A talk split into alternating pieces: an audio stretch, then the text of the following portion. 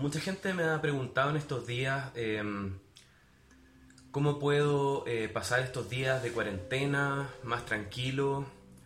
Eh, ¿Qué puedo hacer en estos días de cuarentena?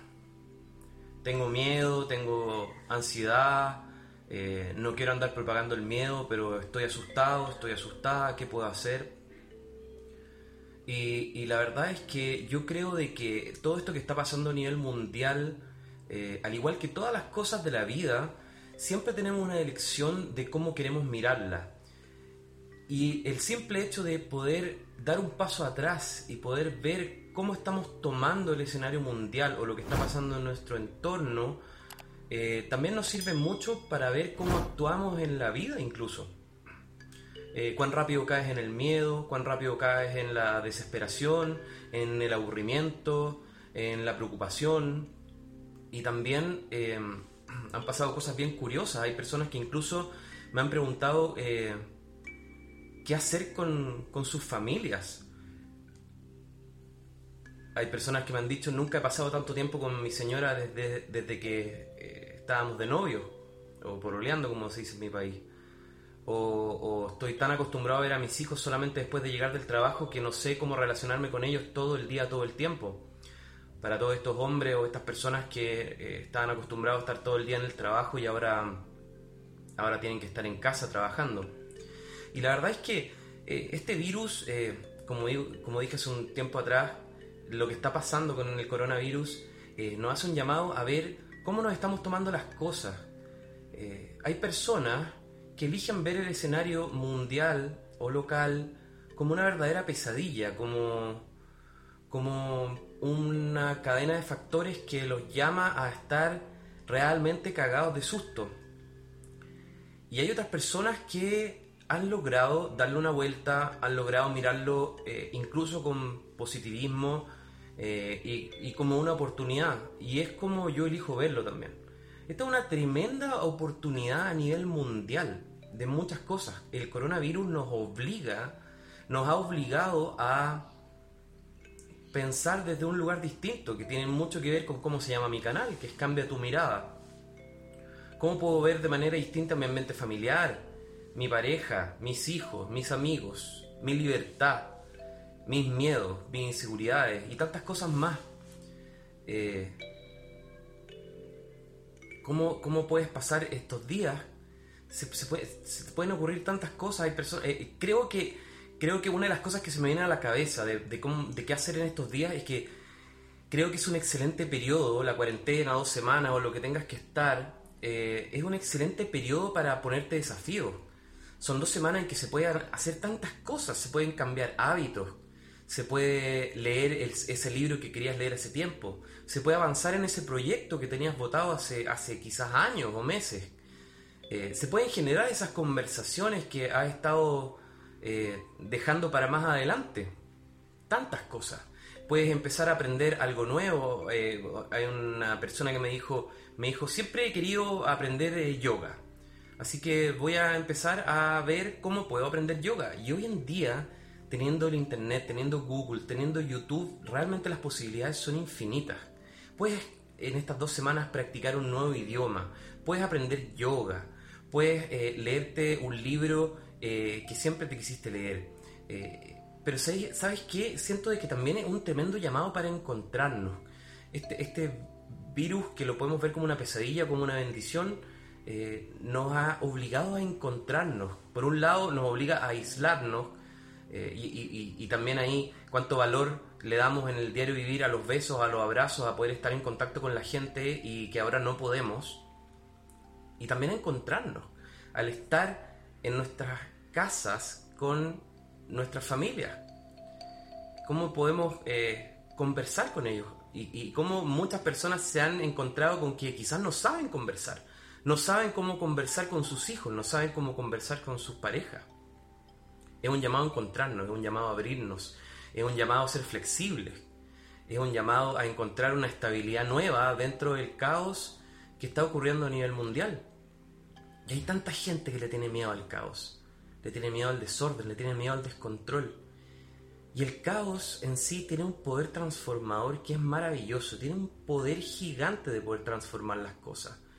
Y siento que en eso estamos ahora. Nos ha obligado a, tener que trabajar de una manera distinta, de relacionarnos de una manera distinta. Y ver también cómo eso aflora en muchas personas lo peor que tienen dentro. El egoísmo, el individualismo, el querer acaparar todos los, todos los eh, alcohol gel, todos los, los spray como lisoform, todo el papel confort. Se han visto, o sea, he visto peleas de personas en supermercados por querer acaparar los productos.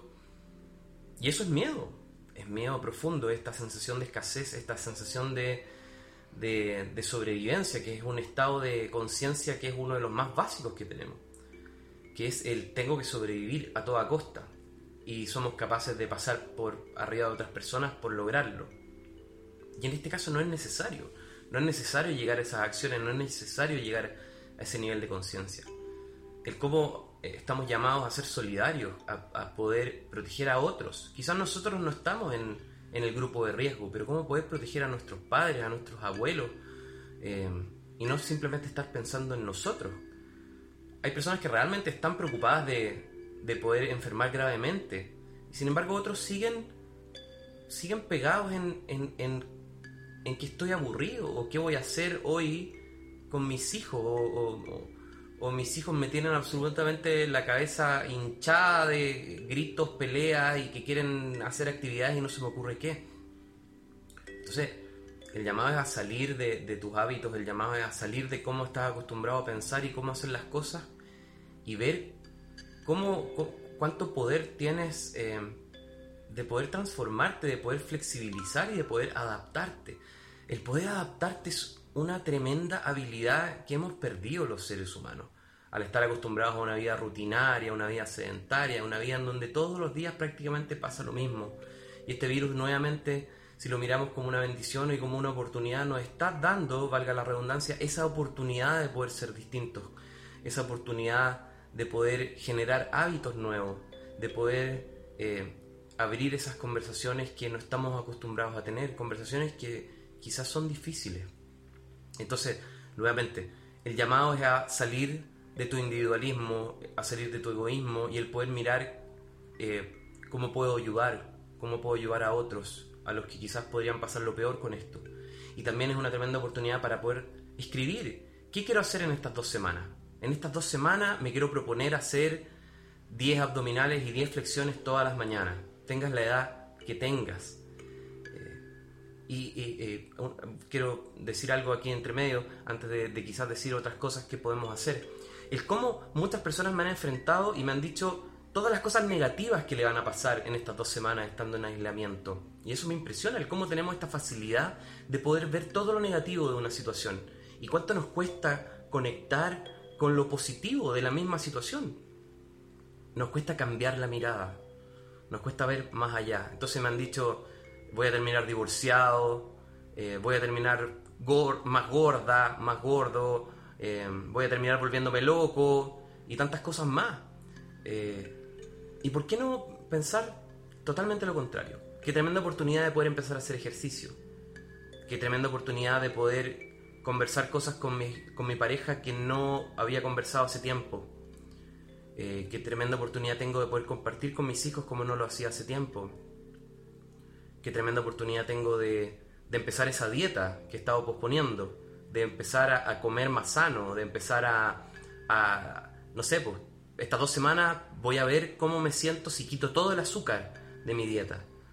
Eh, o cómo me siento haciendo eh, como dije al principio, yoga, o artes marciales, o, cualquier disciplina que quieras empezar a hacer.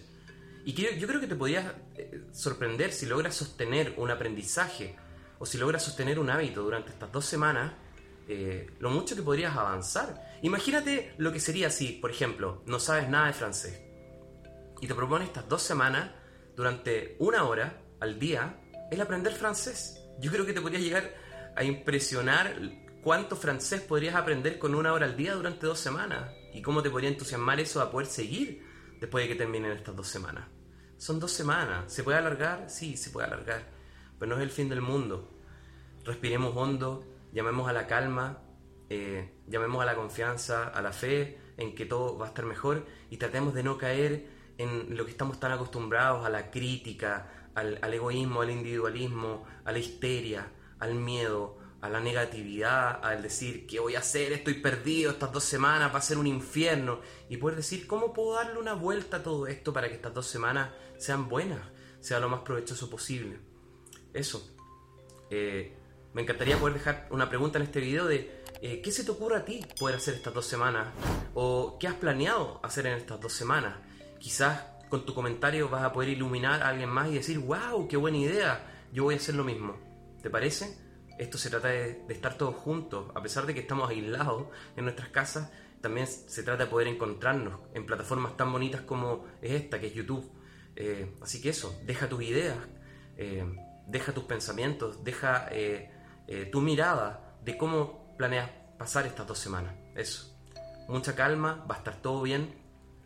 Te dejo un gran abrazo.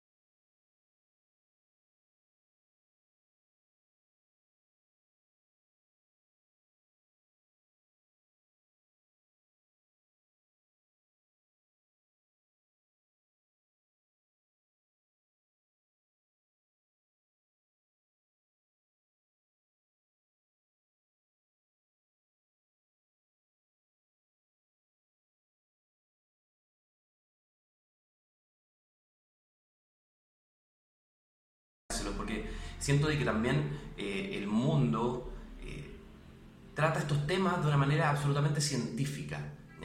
eh, qué es el coronavirus, dónde se propagó, qué es lo que le pasa a la gente, cuáles son los síntomas, cuáles son los, grupos eh, que están más en riesgo, que son las personas de más edad. Por eso se han muerto tantas personas en Italia. No porque en Italia sea más, sea más fuerte el virus o sea otro tipo de virus y aquí va a pasar lo mismo y en todos los países va a pasar lo mismo. Eh, al contrario, es un tema de que eh, Europa en, sí es un país, es, un continente muy viejo, es un continente con gente muy mayor en comparación a otras latitudes del mundo. Extraña y irónicamente, el virus no puede sobrevivir con más de 26-27 grados, lo que, ha provocado que en África haya muy pocos casos en comparación con Europa. Y un periodista español eh, decía el otro día, ¿qué pasaría si ahora fuese al revés? Eh, cuando hubo un tema de inmigración hace unos años atrás, en donde la gente escapaba de África hacia Europa, todas las trabas que se pusieron, y qué pasaría si ahora pasara al revés, que los europeos fuesen escapando hacia África de todo esto, y si fuesen mal recibidos por los africanos. Bueno, eh, a lo que voy es que quería hablar de algo como más integral porque, porque no se habla de qué es lo que provoca lo que está pasando en nuestras familias, en nuestros amigos, en nuestros círculos sociales.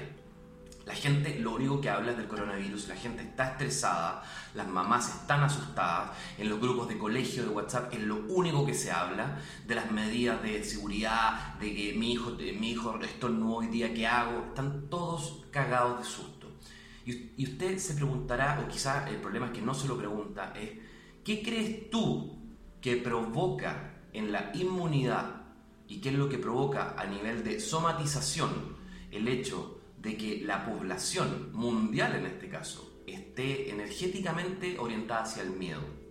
¿Cómo hubiese sido de distinto si esto se hubiese tratado en los medios de una manera más responsable, en donde se hubiese hablado de un virus nuevo que se propaga eh, bastante rápido, pero eh, haber hablado de que tiene una baja mortalidad, haberlo comparado con virus con los cuales nosotros estamos familiarizados, como el del resfrío común o el de la influenza, que mata a un millón de personas anualmente y nadie anda preocupado de la influenza en estos momentos, más de lo que hay que estar preocupado de manera responsable, como es una campaña de invierno. Y que con este virus debería haber sido exactamente igual, pero se trató como algo como un potencial asesino global, por lo tanto tenemos a millones y millones y millones de personas que están absolutamente en pánico, prácticamente esperando la, muerte en sus hogares, y, cómo esto energética y emocionalmente nos afecta. Les repito, ¿cómo creen ustedes que emocionalmente afecta la inmunidad el hecho de, estar en un miedo profundo, el hecho de estar en un estrés eh, constante? Obviamente que nos afecta inmunológicamente y hace de que el virus se pueda propagar más rápido y hace de que se pierda mucho tiempo y se pierda mucho dinero en, lo que son los sistemas de salud. Porque una persona que está en pánico, una persona que está con miedo, es una persona que normalmente va a tender a somatizar, va a tender a somatizar y a exagerar las situaciones. Entonces, si ve a un familiar o alguien cercano estornudar o con cualquier síntoma, o si cualquier persona alrededor... Eh, le dice, oye, ¿sabes que me siento raro? Hoy día me duele el cuerpo, esa persona inmediatamente va, va, a agrandar la situación, va a entrar en pánico, va a tratar de alejar a, las a, esa persona, o, quizás, quién, quién sabe, eh, algo peor. Eh, si esa persona se llega a sentir mal, puede que, puede que tenga un resfrío común y corriente, como puede que le haya venido un enfriamiento, como puede que le haya caído algo mal al estómago, pero como está en pánico y en la cabeza lo único que piensa es en coronavirus, eh, lo más probable es que va a terminar eh, somatizando algo bastante peor. Eh, lo va a pasar también peor de manera muy gratuita. Lo más probable es que muchos, muchos van a llegar a centros de salud con cuadros que no tienen nada que ver con el coronavirus, pero por miedo y por, eh, con la excusa de ser precavidos, pero en el fondo la base es que están cagados de susto, van a llegar a todos los centros de salud, los van a atiborrar, y de hecho ya yo creo que ya deben estar atiborrándolo, haciendo test eh, en personas que no lo necesitan eh, y, colapsando los centros de salud eh, sin, sin, digamos, sin ningún sentido. Entonces, mi llamado es, es a la calma. sí, a ti te estoy hablando, cálmate, cálmate. El, el coronavirus es un virus que, ok, tenemos que tomar las medidas para que no se propague aún más. Si hay que quedarse en las casas, nos quedamos en las casas pero no es el fin del mundo. No tienes que ir y comprarte cuatro sacos de harina 25 litros de leche y no es necesario, no es necesario, no es primera vez que pasamos por esto, ¿ya? El, llamado es a la calma, es a la mesura, es a tú mantenerte en paz, eh, especialmente eh, para mantener tranquila a tu familia, a tus hijos, a la gente mayor que te rodea, porque es tan importante como tener las medidas básicas de higiene, el hecho de lavarte las manos, no comprarte, eh, me da risa, esta, se agotó el alcohol gel y empiezan a salir datos en WhatsApp y en todas partes de que conozco un tipo que vende 15 litros de alcohol gel en 15 mil pesos o 5 litros de alcohol gel en, en, 15 mil pesos. O sea, ¿de qué locura estamos hablando? Miedo, miedo, miedo, miedo, miedo. Cálmate, relájate, lávate las manos, lávate la cara, preocúpate de mantener un buen higiene, preocúpate de mantener los ambientes eh, ventilados, eh, preocúpate... Eh, de, todo lo que estén haciendo como campaña de manera de, mantener un, buen higiene eh, en, tu, en tu ambiente familiar. Pero tan importante como eso es que tú te mantengas emocionalmente estable. Si no, estamos, no estamos en una película de zombies. ¿Ya? No estamos, en un, no estamos en un escenario mundial en donde las personas están cayendo como moscas con un virus absolutamente nuevo y desconocido en donde se está muriendo el 80% de las personas. No es ese el escenario. Cálmate. Tomemos las cosas de manera responsable, eh, tomando las medidas que son necesarias, pero con calma. Mantente tranquilo, mantente tranquila, esa, el poder respirar hondo y decir, parece que estoy exagerando, porque eh, estos, estos escenarios también son muy buenos para que tú puedas mirarte. Mírate, mírate cómo reaccionas, mira lo que provoca el miedo de otros en ti. ¿Cómo te llega a ti el miedo de otros en ti? Porque estamos en este momento rodeados en WhatsApp, en persona, con familiares, etcétera, con gente que está cagada de susto todo el día gente que muy alarmista, que, con la excusa de, la preocupación y de querer que todo salga bien, infunden miedo. Entonces en este momento estamos muy llamados a mirarnos y ver qué nos pasa con el miedo de, que nos está rodeando, qué, qué, nos, qué nos, pasa con, con nuestro miedo.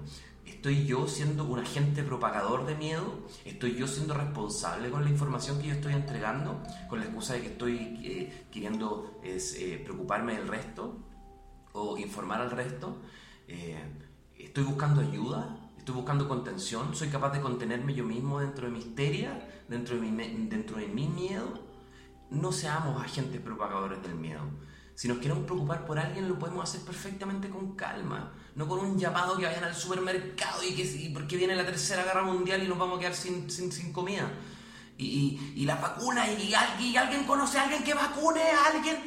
relájate, cálmate. Eh, repito, es tremendamente poderoso el hecho de que tú puedas mantenerte en la calma. Es tremendamente poderoso a nivel inmunológico para ti y para tu familia el que haga un llamado a la calma. El que una persona esté emocionalmente en paz y tranquila es mucho menos probable de que pueda contraer el coronavirus, es mucho menos probable que se transforme en un cuadro grave, a pesar de que eh, los grupos de riesgo están ya establecidos. Pero eso, por favor, amigos chilenos, latinoamericanos, no caigamos en la histeria mundial, no caigamos en ser agentes del miedo. Eh, tomemos las cosas en su justa medida. No seamos agentes propagadores de la ignorancia, en donde nos llega cualquier tipo de información sin nosotros saber un coco de medicina, de infectología, de, de virología, etc. Y empezamos a revertir información como que como que eso es lo responsable para hacer. ¿ya?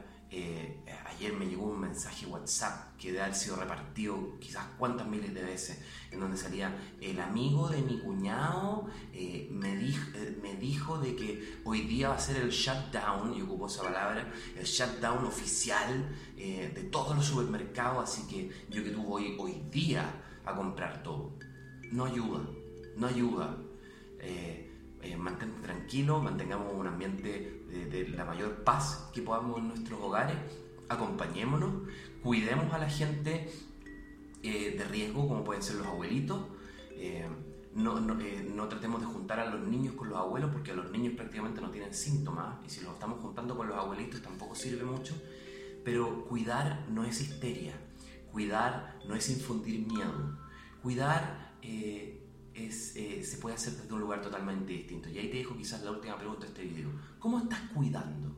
¿Cómo te gusta cuidar? Mírate, chuta, parece que así aprendí yo a cuidar. Aprendí a cuidar con histeria, aprendí a cuidar con preocupación porque parece que mi mamá era igual. Mi mamá era histérica cuando quería cuidarnos. Entonces yo aprendí que para cuidar había que ser histérico. Y no es necesario. No es necesario. Aprendamos a cuidar también desde la calma.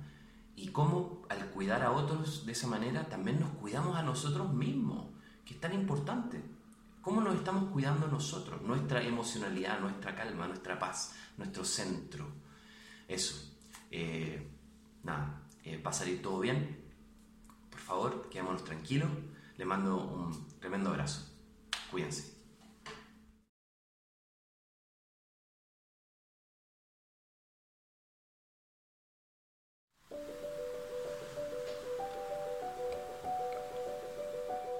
¿Cuándo fue la última vez que te permitiste soñar? ¿Cuándo fue la última vez que lo creíste posible? ¿Quién te dijo de que desde una edad en adelante no estaba permitido soñar? Hay una frase que dice, nada ocurre si no te permites primero soñarlo. ¿Hasta cuándo te vas a conformar con la vida que tienes? ¿Cuándo vas a aceptar de una vez por todas que no estás feliz con quien eres hoy.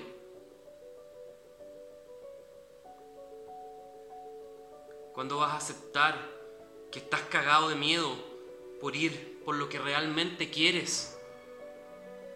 Sí, te compraste el cuento de la sociedad. Ser aceptado, adaptarte a un grupo, estudia mucho, anda a la universidad, trabaja, Sube en la empresa, cásate, ten muchos hijos, da tu vida por tu familia. Algún día jubílate y disfruta a tus nietos y espera la muerte con tranquilidad. ¿Eso es lo que quieres de tu vida? ¿Dónde, dónde quedaste tú? ¿En qué momento te olvidaste de ti?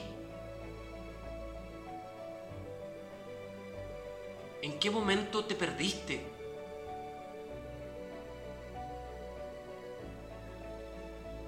andas por el mundo tratando de darle el gusto a todos, menos a ti. Y sin quererlo llegaste a un lugar en donde te cuesta recordar quién eres realmente, qué es lo que querías ser, qué querías hacer con tu vida. Te perdiste. Te perdiste de lo más importante en esta vida. Te perdiste de ti. Te aterraste con imágenes de fracaso, de escasez y de rechazo. Te conformaste con una baja autoestima y con buscar validación en los demás. Pero se te olvidó que lo más importante eres tú. No, no es de un lugar egoísta, arrogante, individualista, sino que es de un lugar de servicio, de grandeza, de humildad, de autenticidad. ¿Quién eres tú realmente? ¿Lo tienes claro? ¿Siquiera sabes quién eres tú? No, no, no eres médico, no eres abogada, no eres vendedor, no eres psicólogo, no eres diseñadora, no eres gerente, no eres contador, tampoco eres ni dueña de casa, ni la esposa de, ni el hijo de, ni la hermana de, ni el padre de.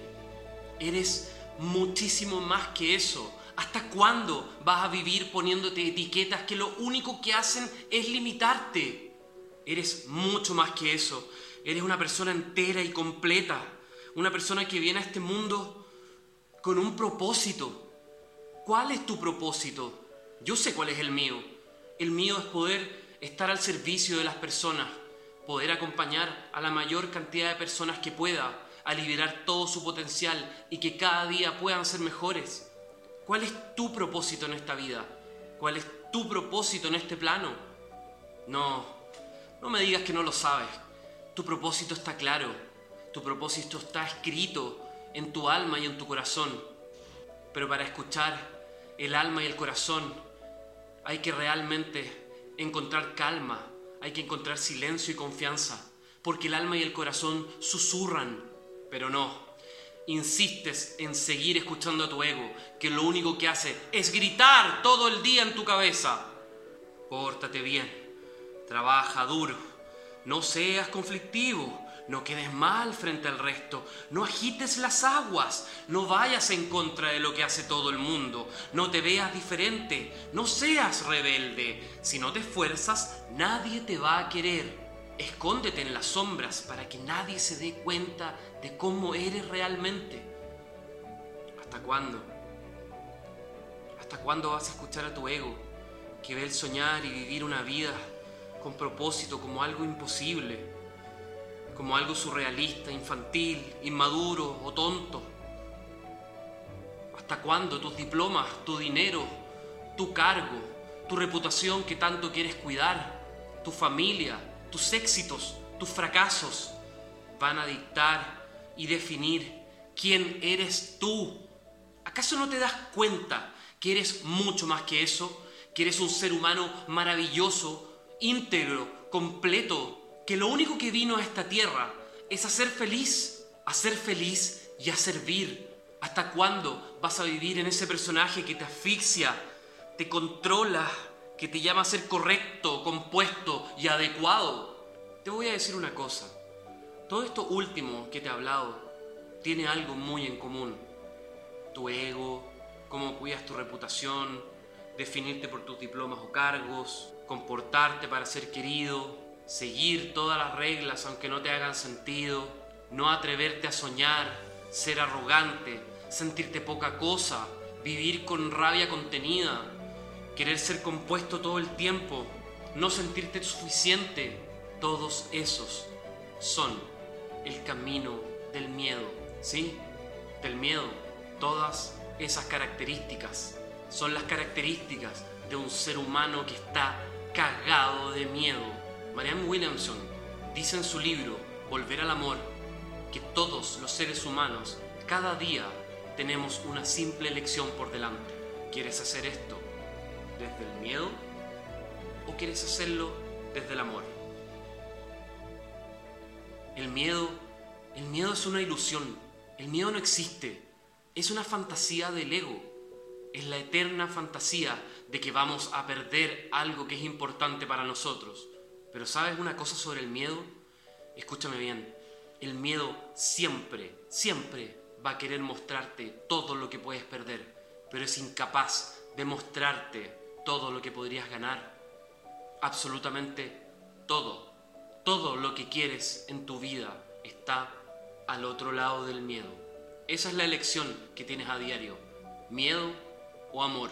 El amor es lo único real, es lo único que realmente existe. No el amor romántico, sino que el amor entendido como esta energía poderosa y maravillosa que nos une a todos, que es capaz de sacar lo mejor de nosotros, que nos estimula a soñar, que nos permite creer en lo imposible y que nos da la energía para enfrentarnos a lo que al resto quizás le hace querer dar un paso atrás. Tú eliges amor o miedo, pero por favor, Nunca, nunca dejes de soñar, no te rindas. Anda por eso que suena en tu alma y en tu corazón. Cumple ese propósito que aunque veas difuso o claro, está ahí por una razón. No te entregues a lo que el resto espera de ti. Brilla, porque lo más probable es que le tienes mucho más miedo a brillar que a fracasar.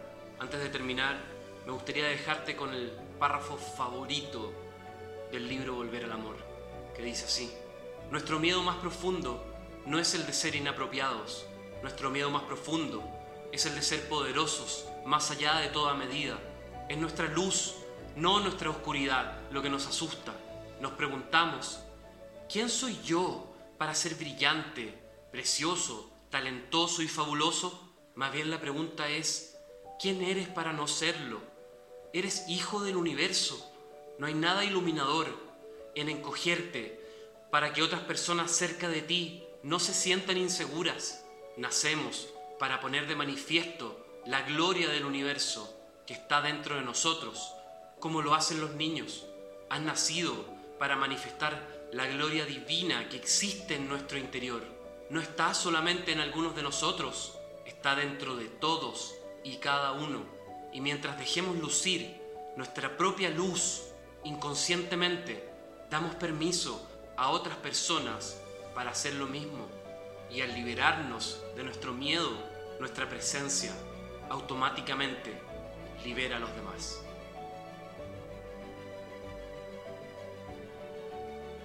No dejes de soñar. Nunca.